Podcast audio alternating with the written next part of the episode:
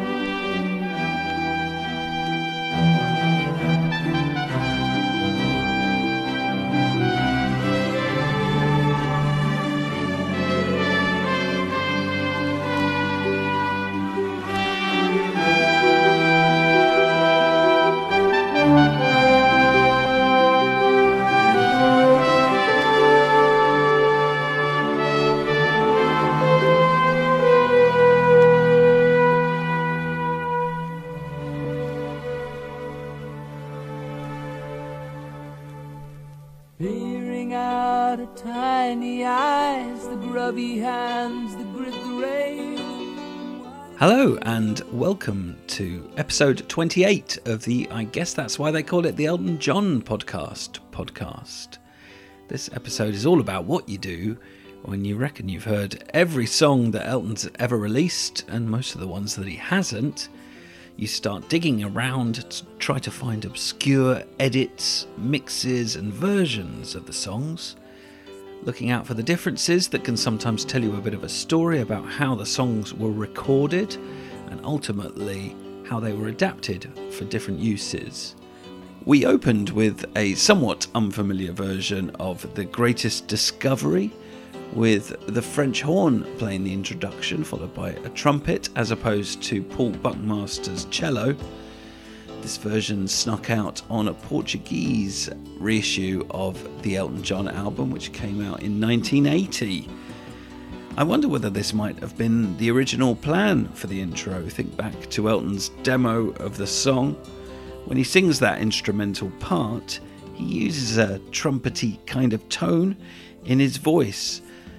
So during those planning meetings for the album, that maybe they agreed to have brass in there and they tried it, but on the day, perhaps Paul said I could do this with a bit more power um, with my cello. A good decision, as it turned out. And he also had to alter the string arrangement in the intro ever so slightly. There's a difference there if you listen. Apart from that, and apart from the longer pause before Elton starts his vocal, this version is broadly the same. The vocals, the piano, the acoustic guitar, and the strings that come in in the second half of the song are the same as far as I can tell. Can't be certain that the performances are exactly the same because the sound quality is quite poor. It's a decent transfer, courtesy of everyone's favourite YouTube uploader, Ronnie Friend. It's just that this version's quite muddy. It seems to be down to the fact that this is an early, inferior mix of the song. The fact that someone from DJM was able to send out a master of the Elton John album with this erroneous mix on it is surprising. What's it doing in their library? Just how disorganised was that library? It also makes you wonder what other unique mixes might exist out there in the vaults. This mix also differs with this extended fade out.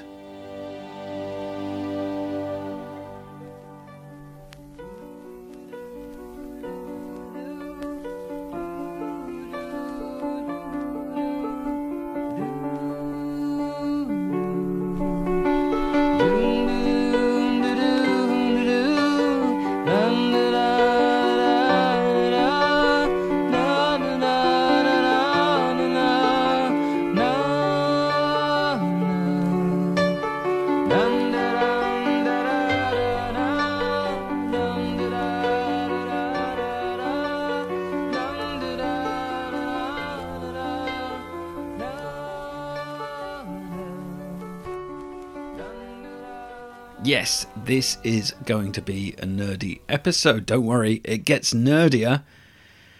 I'm not going to be talking about the obvious alternate versions today, the remade songs where the early versions eventually got a conventional release. Things like Where Have All the Good Times Gone, Slave, and Madman Across the Water. Today's going to be a bit of a deeper dive than that.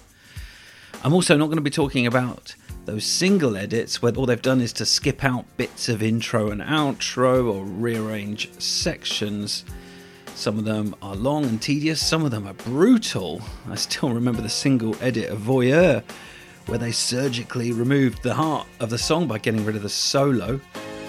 Um, sometimes, though, the producer or the engineer totally reimagines the song for its single edit, and that was the case for Simple Life when it was extracted from The One and released in 1993.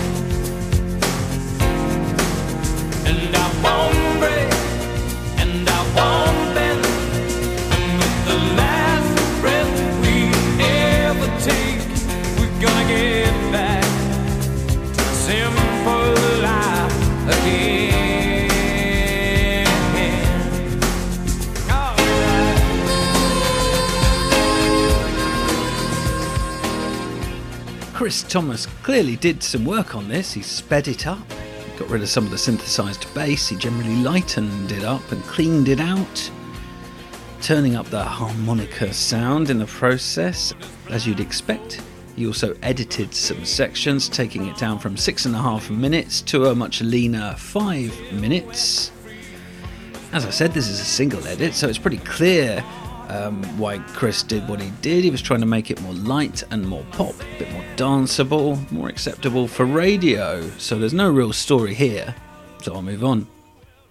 Here's something altogether more mysterious the uni mix of Tumbleweed Connection, specifically the song Where to Now St. Peter, which had Elton's vocals double tracked automatically, I think, in the chorus also had someone heavily riding the volume of the piano in the chorus and some different guitar throughout, possibly, but particularly at the end. Something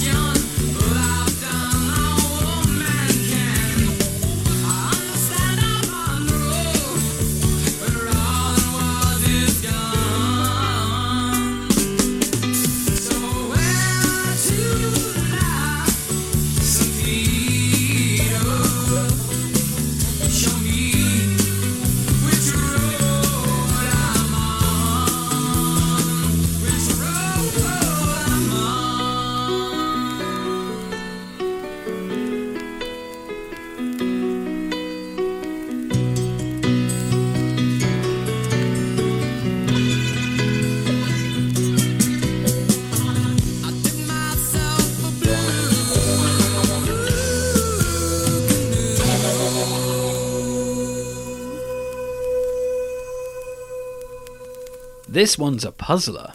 I'd said that this was the US Uni mix, but that isn't strictly true. According to a thread on the Steve Hoffman forums, this double tracked vocal mix was initially released on the very first copies of the DJM LP in the UK. Those copies have got an all round better sound quality compared with the uni version, but unfortunately, my needle drop comes from a uni pressing, which is a bit more compressed and flat sounding. Oh well. It's not just Where to Now St. Peter that's different either on there. Apparently, Country Comfort is appreciably different as well. I'm sure there are people out there for whom this Where to Now St. Peter is the standard version, and they've found the single tracked version when it came out on CD to be unfamiliar and wrong. But it's not me. I don't like the Unimix at all. I'm not a fan of the double tracking. I don't like the way the piano is boosted in volume towards the end of the chorus. I like hearing the extra guitars, though. I'm always happy to be hearing a bit more Caleb. If you look through the history of Tumbleweed's mixes as they got released over the years, there seems to have been a lot of confusion. Later on, there were versions released with the channels swapped over, for example. I've also heard that the master tapes were considered lost when they were mastering it for CD in 1995 before they stumbled across them somewhere very unexpected, it seems that they've been confused for some time about this.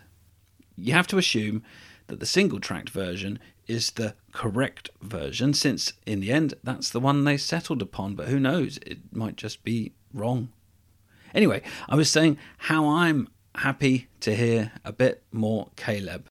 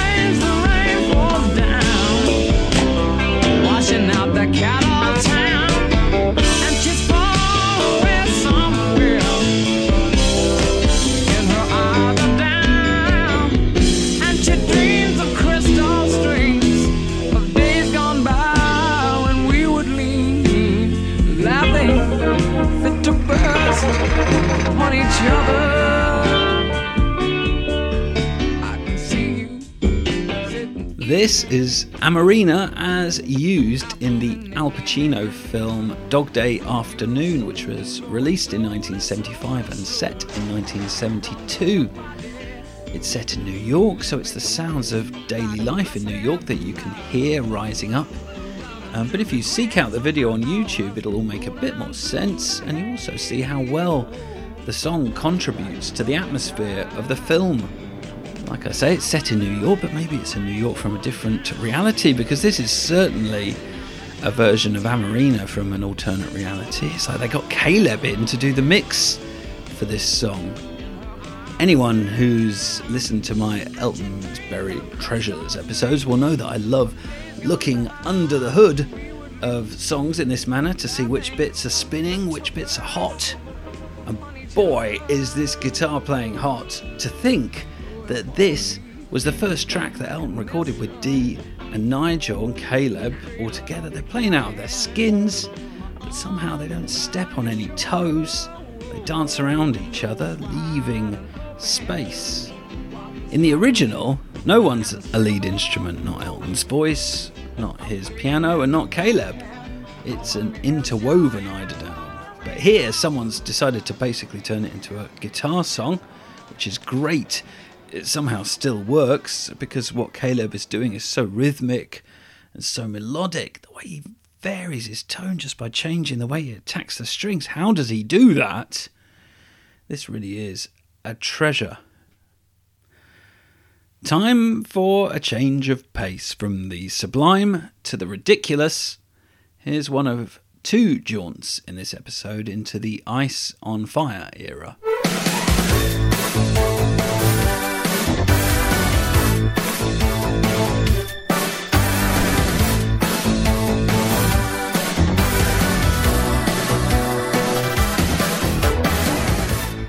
There are two 12 inch mixes of the song Wrap Her Up. One is the 12 inch extended mix by Graham Dixon, which ran to an eye watering 10 minutes 25 seconds. That isn't one I'm playing. That Graham Dixon mix makes the song a little bit more robotic and less organic. It's got that high energy sound that was all over the UK charts in the mid 80s he added in some synth bass, electronic percussion, extended instrumental sections, more Fred Mandel keyboard work, plus some string and brass parts that seem to me to be new for that mix. There are extra vocals as well. 18 additional names in that wonderfully camp section where Elton and George list the women that they truly love to be taking home with them. And those extra names include Superwoman Elsie Tanner and Princess Caroline of Monaco, but regrettably no Myra Hindley or Enid Blyton, as we know from episode 23. But he did cheekily include those names in the original set of lyrics. The other mix, the one I'm playing here, runs to a relatively more reasonable 8 minutes. This is the Stock Aitken and Waterman Club Mix which was a white label only release designed to be played at the clubs. Ironically, um, Stock, Aitken, and Waterman took the song away from the high NRG direction and they stripped everything out, apart from the vocals, rebuilt it from the bottom up. Thanks to Stephen O'Brien, who's a Stock Aitken Waterman fan who blogs under the name of Keen Cantor Matowski. I don't know why. Makes him sound like a law firm. But anyway, thanks to Stephen, I was able to get a bit of insight into this mix. He calls their version a pop dance stomper, and I'd agree with him there. One of the things they do is to actually change, and in my opinion, improve the chords during the verses, particularly at the end. They also develop the chord structure at the end of the choruses. I don't know why Elton didn't make these changes himself. It seems like a fairly obvious way to uh, punctuate the song. This isn't the only bit of restructuring that they did. They also added in the Dream Lady vocal in between the names that Elton and George call out. According to Gus, they were originally going to base the song around the Roy Orbison hit Dream Baby, but then George Michael said that if Elton wrote his own music for the song, he'd sing on it. And that probably led to the Dream Lady vocal being included. It happens only once in the original, but here it's repeated constantly.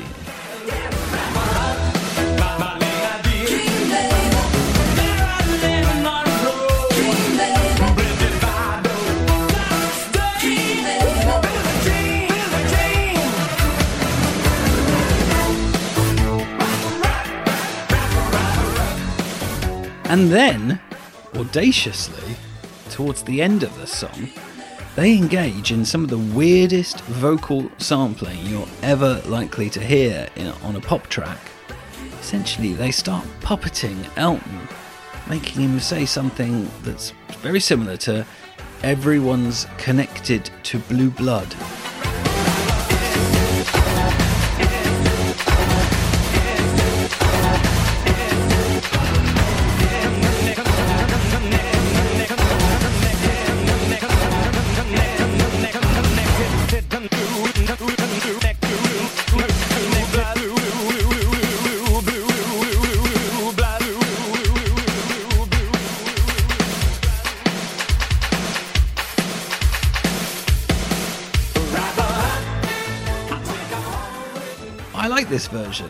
Like the way it subverts the original. It's more danceable than the released 12 inch remix. I'm not planning on dancing to either of them anytime soon, in case you were wondering. I also prefer their take on the chords in the verse and the chorus and that blue blood thing. Well, maybe inspired isn't the word. Stephen O'Brien says that it's a bit unusual for the time that this wasn't released on a mainstream 12 inch. Like me, he enjoys the image of Elton, Gus, and Bernie receiving this mix and being aghast that none of the original instrumentation had survived and that somehow even the lyrics had been changed as well. This amount of reproduction work in a mix was not common for the time. It was radical, presumably. It was too innovative for Elton's camp. Phil Harding, who worked on the remix with Stock, Aitken, and Waterman, said in his book From the Factory Floor in retrospect, maybe we should have gone more dead or alive high NRG with it because it kind of ends up being neither one thing nor another. Back to the classic era. Here's a fun one that you may not have realised if you haven't watched Ken Russell's film of The Who's Tommy recently. The version of Pinball Wizard that's used in the film is a totally different mix to the one that was released as a single in March 1976, a whole year after the film had come out.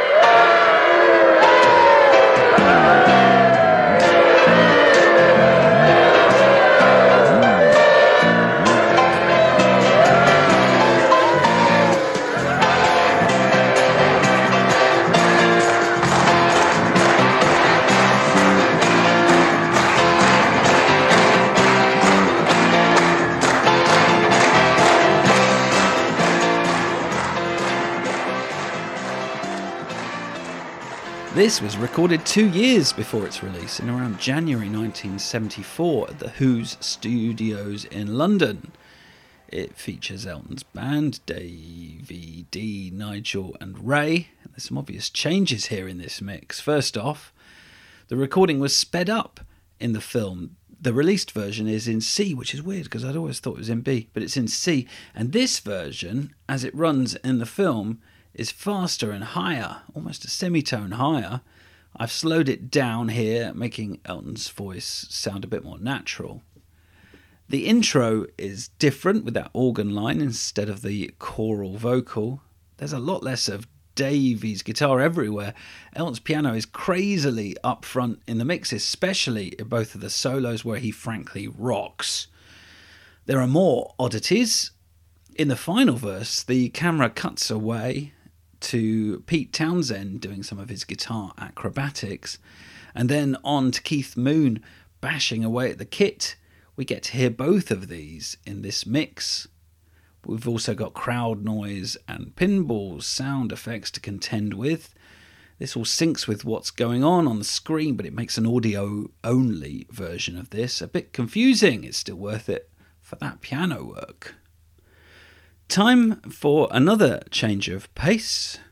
There's been some debate online about the new remasterings of the hits that have been done for the Diamonds best of. There are some out there, me included, who don't understand how it's possible for some of these songs to be as different as they are from the mixes that we're familiar with through a process of just re EQing and the application of compression um, and that someone's actually been at these master tapes affecting some kind of a remix. I'm going to look at the one song that's regularly mentioned in relation to this Philadelphia Freedom.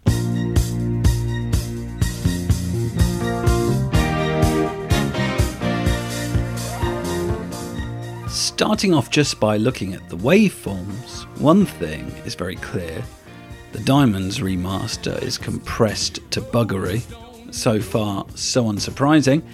Here's something unexpected though. These versions are running at completely different speeds. The remastered version runs at 99.3% of the speed of the original. The pitch is the same, so this has obviously been done digitally. I know it doesn't sound like much, but there's no way that's accidental. For a song that's 5 minutes 22 seconds. That should make the Diamonds version more than 2 seconds shorter. Surprisingly, it's not. The Diamonds version is actually 7 seconds longer. Compare. Here's the fade out of the Captain Fantastic Deluxe Edition version.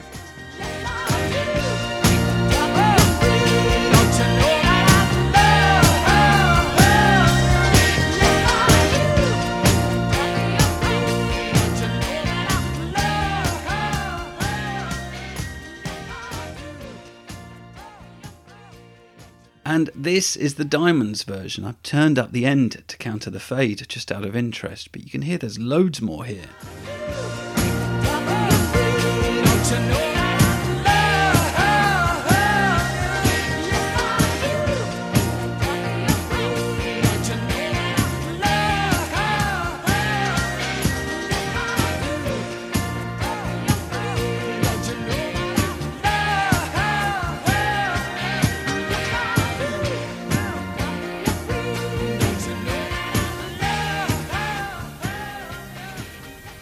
Hmm. Is it possible that they delayed that fade out to mask the fact that they were speeding it up? Seems unlikely, but who knows? It's very weird. So, what about this mix then? Time for a bit of an A B comparison. First up is the Captain Fantastic Deluxe Edition version followed by the Diamonds version. This is the end of the second chorus. I'll play about 30 seconds of each version.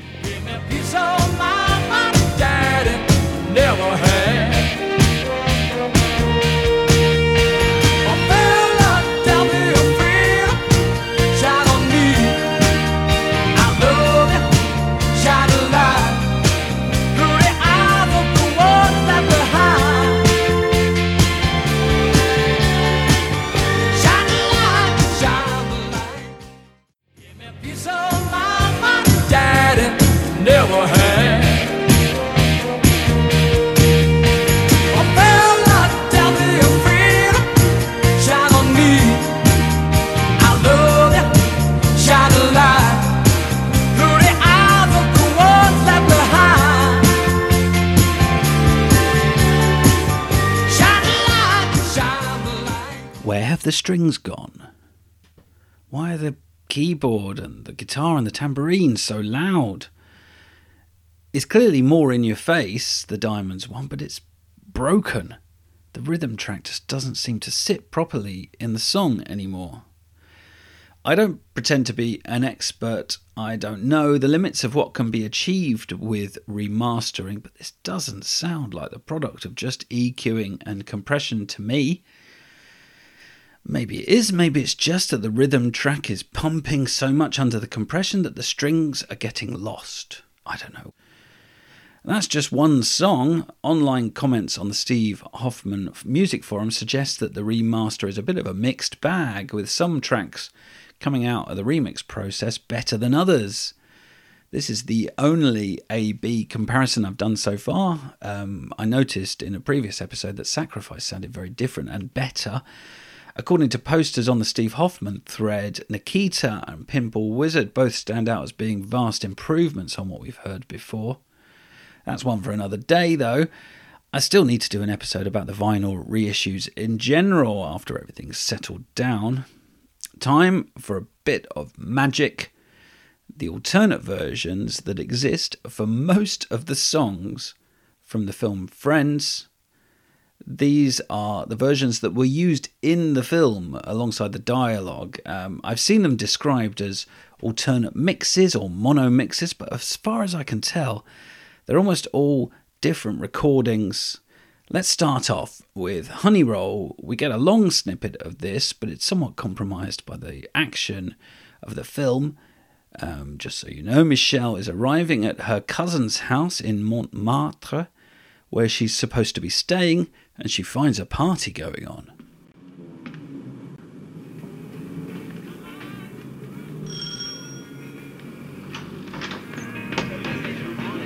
Vous voulez voir quelqu'un? Mademoiselle Latour. Annie Oui? Je t'attendais pas aujourd'hui. Dis donc, je te croyais pas si grande. Bonjour.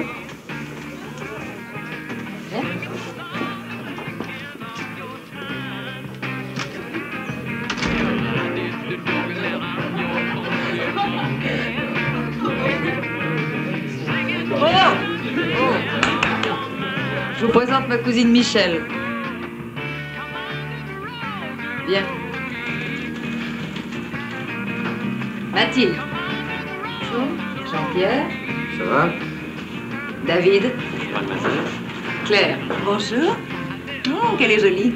Anne et Philippe. Tu m'avais dit qu'elle devait arriver demain. Je croyais. Enfin, elle est là. Ça commence bien. Je vous présente Michel. Je te présente Pierre. Bonjour. Bon, ben, je vais te montrer ta chambre.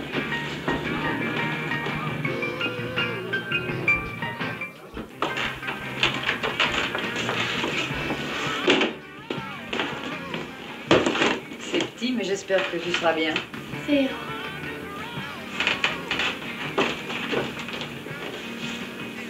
tu penses de Pierre Il est très gentil. Tu sais, il vit ici. Je ne savais pas que tu étais mariée.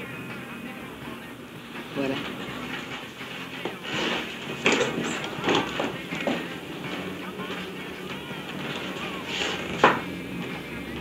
Je l'aimais bien, ton père. Tu dois être fatigué. Je vais te préparer quelque chose pour manger. Et après, tu te couches.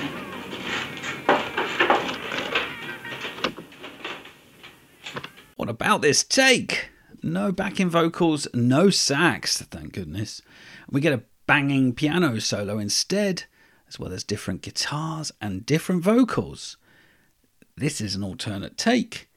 How enticing! It's not an easy listen, not what with all that door slamming and chatter, but I trust you'll agree with me that it rewards the listener's effort um, when you're trying to filter out all that noise. Can I Put You On is a bit clearer but much shorter. It pops up on Paul's radio for a brief moment, and what do you know? Once again, it's another completely different take. How I'd love to hear all of this.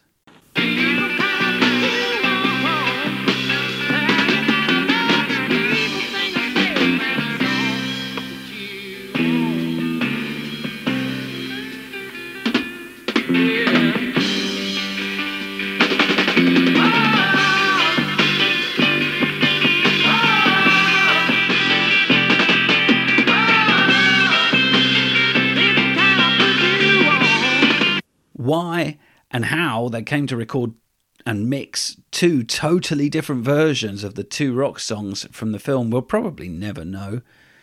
These ones, which you can find on the DVD of the film, certainly seem like earlier versions. And it's not just the band songs. We've also got differing versions of Seasons and Michelle's song. In fact, all of the songs, apart from Friends itself, are re recorded. Here's Seasons.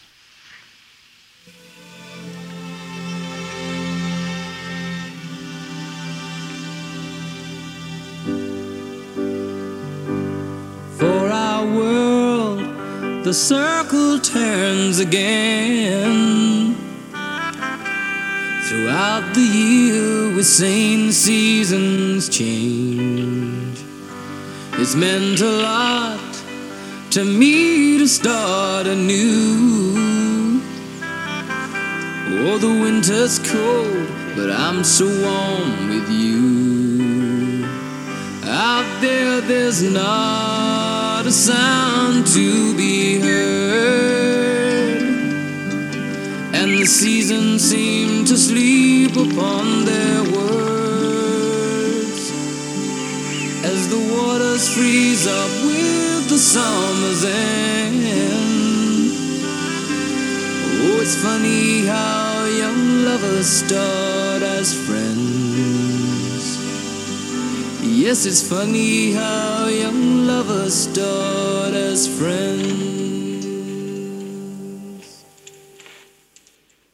What is there to say about that?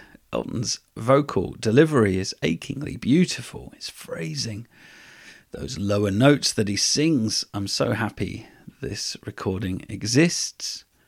Finally, there's Michelle's song, one of my favourite Elton and Bernie songs of any era.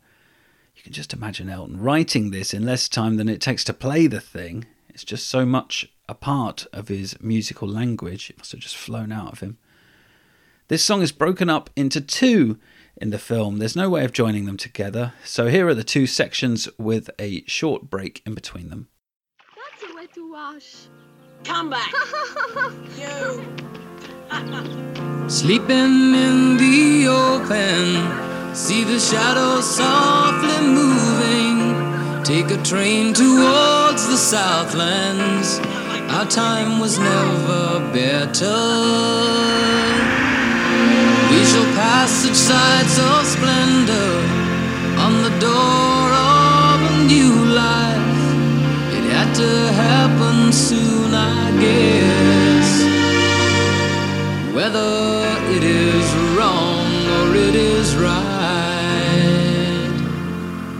leaves us 20 francs.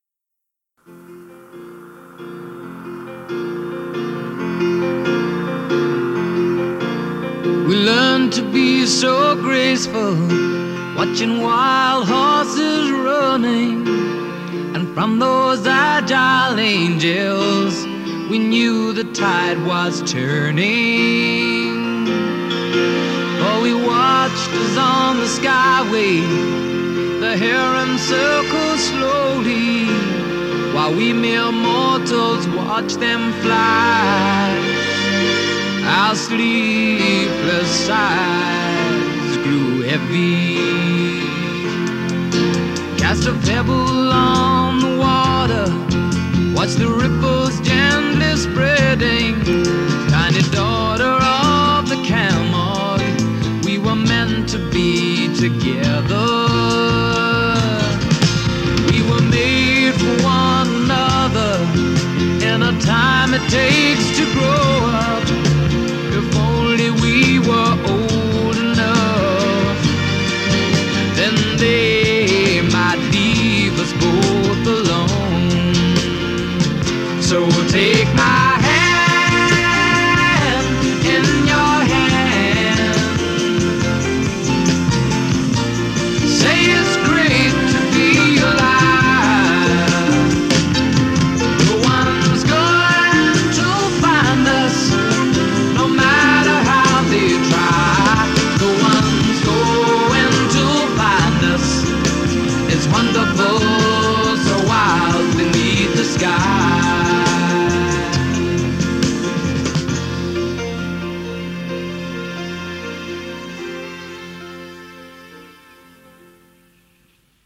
The second half of the song is somewhat spoiled in the film by being used in an incredibly literal manner. The heron, the horses, they both do a turn on screen just as Elton sings about them. You almost wonder if these bits of imagery weren't dictated to Bernie by Lewis Gilbert, having already been filmed. It's a bit chicken and egg. It's refreshing to hear Barry Morgan's drums break in in between the two verses as opposed to coming in after the chorus. My head spins a bit though, hearing the lyrics and the sections in the wrong order and the chorus coming in so late. But how delightful to have a fresh vocal take for this song. You just assumed that this was always going to be a one time performance of the song from Elton. We'd only ever get to hear the one on the soundtrack, but there it is, a different take with all the sections and parts thrown all over the place. As I'm sure you've realised by now, this episode is not a comprehensive survey. It would take an incredible effort to document all the different mixes of Elton's songs. What we've got here is more of a gentle jaunt through some of the best and some of the more surprising variations that I've been able to find. At least that means that there's scope for me to do another one of these episodes at some point in the future. So let me know if I've missed out any of your favourites. Back to the 90s and the so called acoustic mix of You Can Make History Young Again, which was recorded in 1996 alongside the song No Valentines for the US version of the Love Songs compilation album. History came out as a cassette single in the US and it made number 70 in the charts over there. But this is a bit of a lost song for us Brits. We might have encountered it on the B side of Candle in the Wind 97, but that was about it. The released version is underpinned by a very average bit of sequenced drumming. Uh, Chris Thomas was at the helm for this one. But this acoustic version strips all of that out and leaves us with piano, acoustic guitar, synth strings, Elton's voice, and not a whole lot else. This is a classic melody from Elton. It's very slow and elegant, and his voice is so youthful and positive here. But I lost nothing when I gained you. With yesterday's news. And when you run your fingers down my spine, it's like throwing a switch on the hands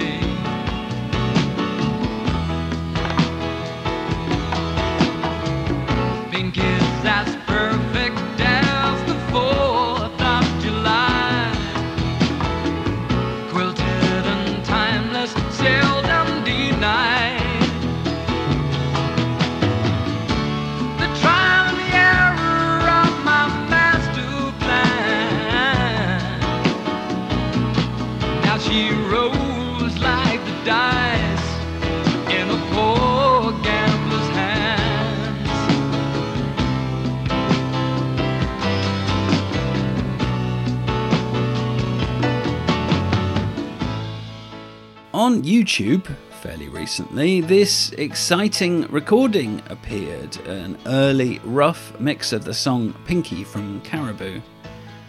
I'm not going to play it all here. You can search for Pinky Rough Mix and you'll hear it up there. It's got no backing vocals and none of Dave Hentschel's ARP synthesizer. This mix gives a different view on the song. It makes it sound more like a lost track from Honky Chateau unbusy, and warm. It's a true lost masterpiece, Pinky. Written, recorded, and seemingly forgotten by the band, never played live. I've heard a few of these Caribou Rough mixes, none are as interesting as Pinky is, although Cold Highway comes close. It's got a different mix on the guitars and again no backing vocals. There is a similar collection of raw mixes for some of the songs from Blue Moves as well. And that's what I thought I'd share. Here is one of the most arresting songs from that collection. It's Crazy Water, which has got Caleb's fantastic guitar playing very high in the mix.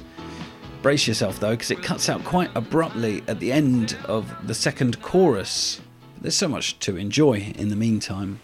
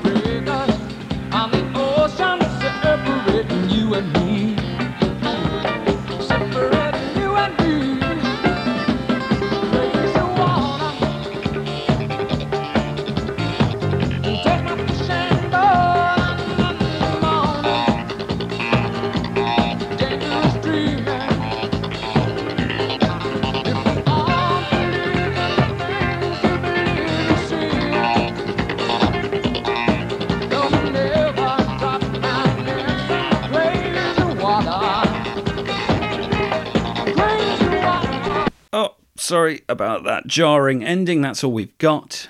It's so warm and true, this mix. It sounds like an actual bunch of musicians in a room, as opposed to the release version, which is so much busier and sounds manufactured to me. Here, there's space to walk around. We just happened to end up next to Caleb's amp because, well, who wouldn't? I can't do a show about alternate versions and mixes without mentioning the album The Superior Sound of Elton John, which was remixed from the original multitracks into a new dimension of sound, as it says on the sleeve. This was released in 1983 at the birth of the CD era. Gus Dudgeon was tasked by DJM to remix the classic era hits as well as the epics Funeral for a Friend, Love Lies Bleeding, and We All Fall in Love Sometimes Curtains into the new digital stereo format, as it says in the liner notes. He has tried to keep the mixes identical to the originals while benefiting from the latest advanced technological equipment, moving our listening enjoyment of this timeless music into a new dimension. Apparently, Gus wasn't that happy with the mixes. He had to mix them in mono for the most part because of a blown speaker, and he was up against it time wise. He had five weeks in DJM Studios, wherever that happened to be in 1983. But he would probably have found the tapes to be incredibly disorganized and in a bad way if uh, previous experience tells us anything as an album, it's worth checking out. Some of the tracks are quite different in how they stack up. You can buy it quite cheaply through Discogs, or most of the mixes are on YouTube if you'd prefer. Some of the mixes might even be improvements. For example, the take on Goodbye Yellow Brick Road, which has got louder strings and more upfront vocals. I enjoy listening to it. Probably the most notable of these remixes is Daniel, which has got a few material changes.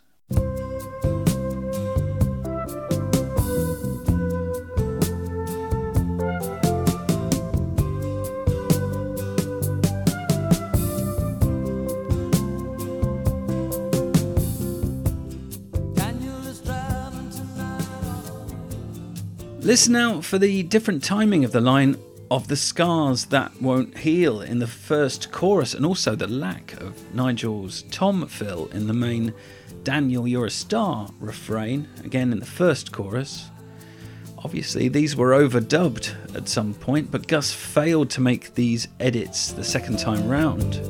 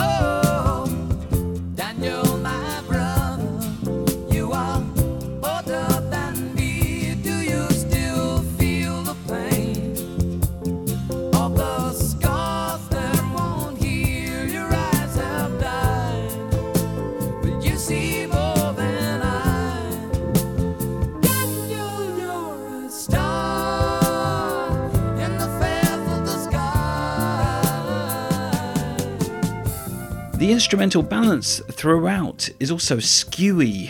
The acoustic guitar is louder, and the balance between the ARP synth and the banjo in the solo is different. Good different, bad different? I'm not sure in this case.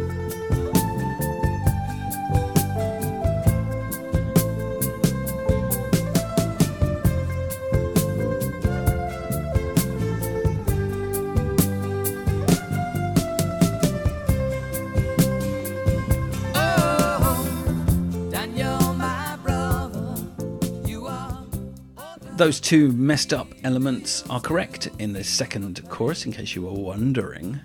Listen closely to these tracks, hear the differences, and you'll hear a lot of pointers and suggestions. as to how they were recorded, which bits were recorded together and which bits were overdubbed. Anyway, moving on, a couple of years later, Gus was back in the camp recording Ice on Fire. If you're used, like me, to hearing the vinyl version of the album, you might not be familiar with the extended introduction to the song Satellite. The vinyl version starts with that perfectly elastic guitar part, but the reissued version, which came out on CD in 1998, had about 50 extra seconds of introduction.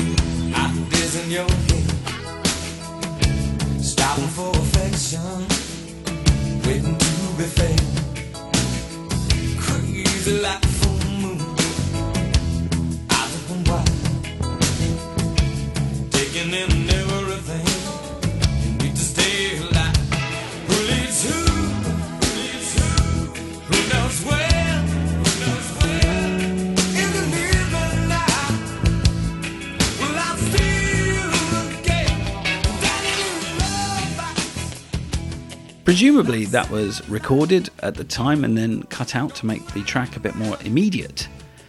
Possibly it was a mistake then, leaving it in when they remastered the album.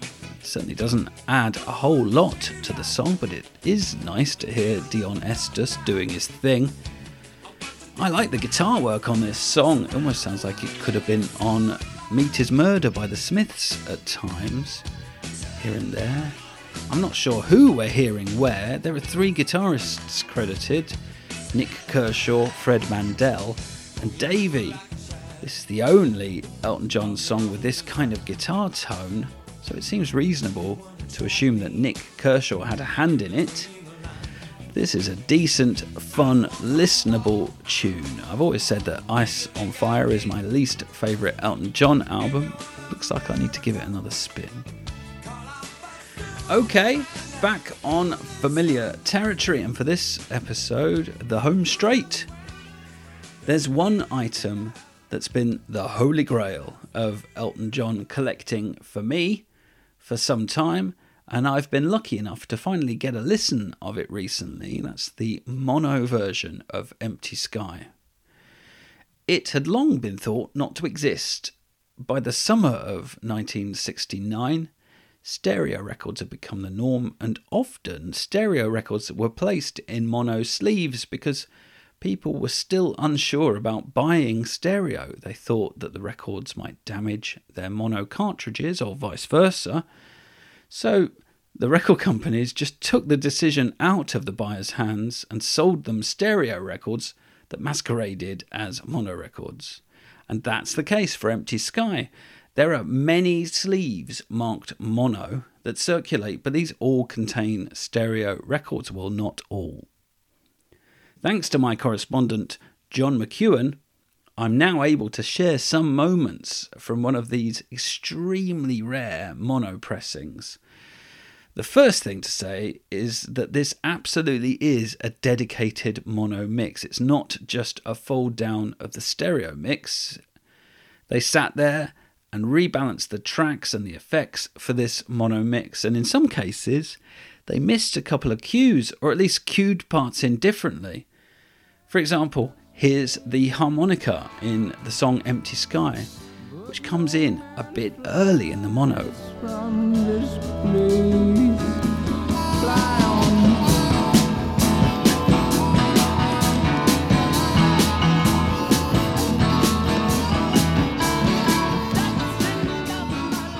Okay, so we're not talking drastic changes here. Some of these mixes are inherently better though. Western Ford Gateway is one. The harmony guitar has been mixed a bit lower, which just makes it a bit less jarring and grating for me.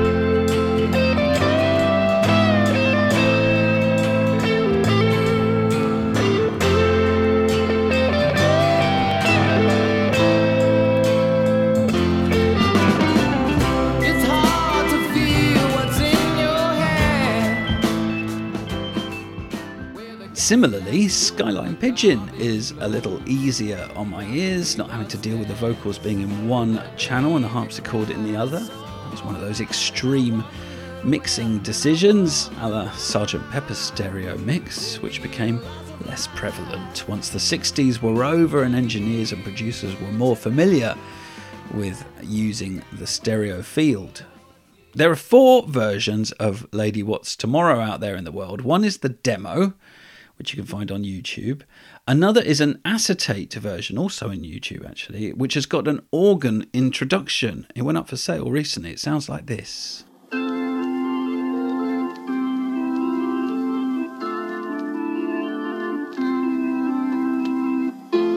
Look up, little brother.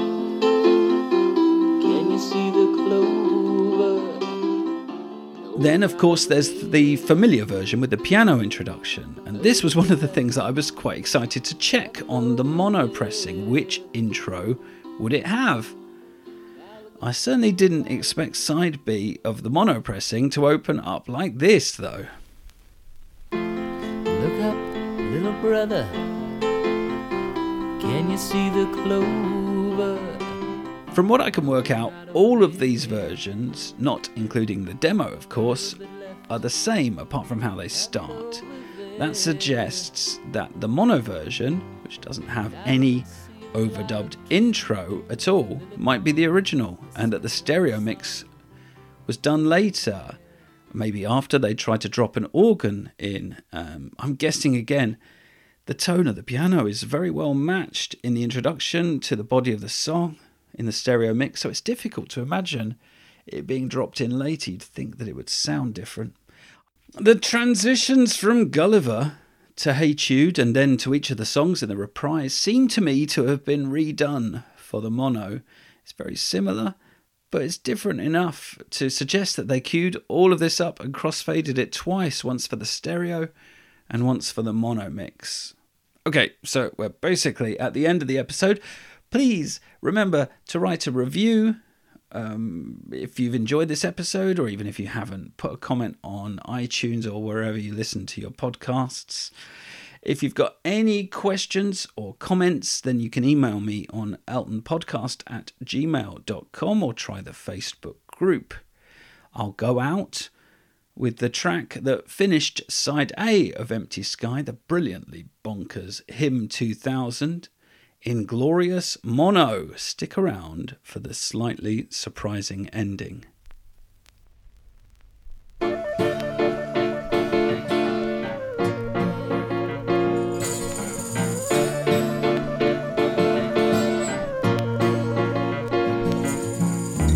She chose the soft and took it to bed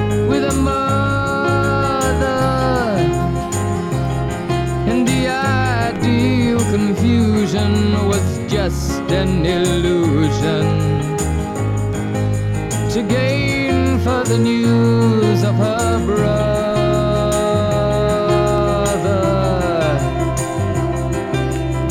And the comfort of mother was just an appeal for protection. For the cat from next door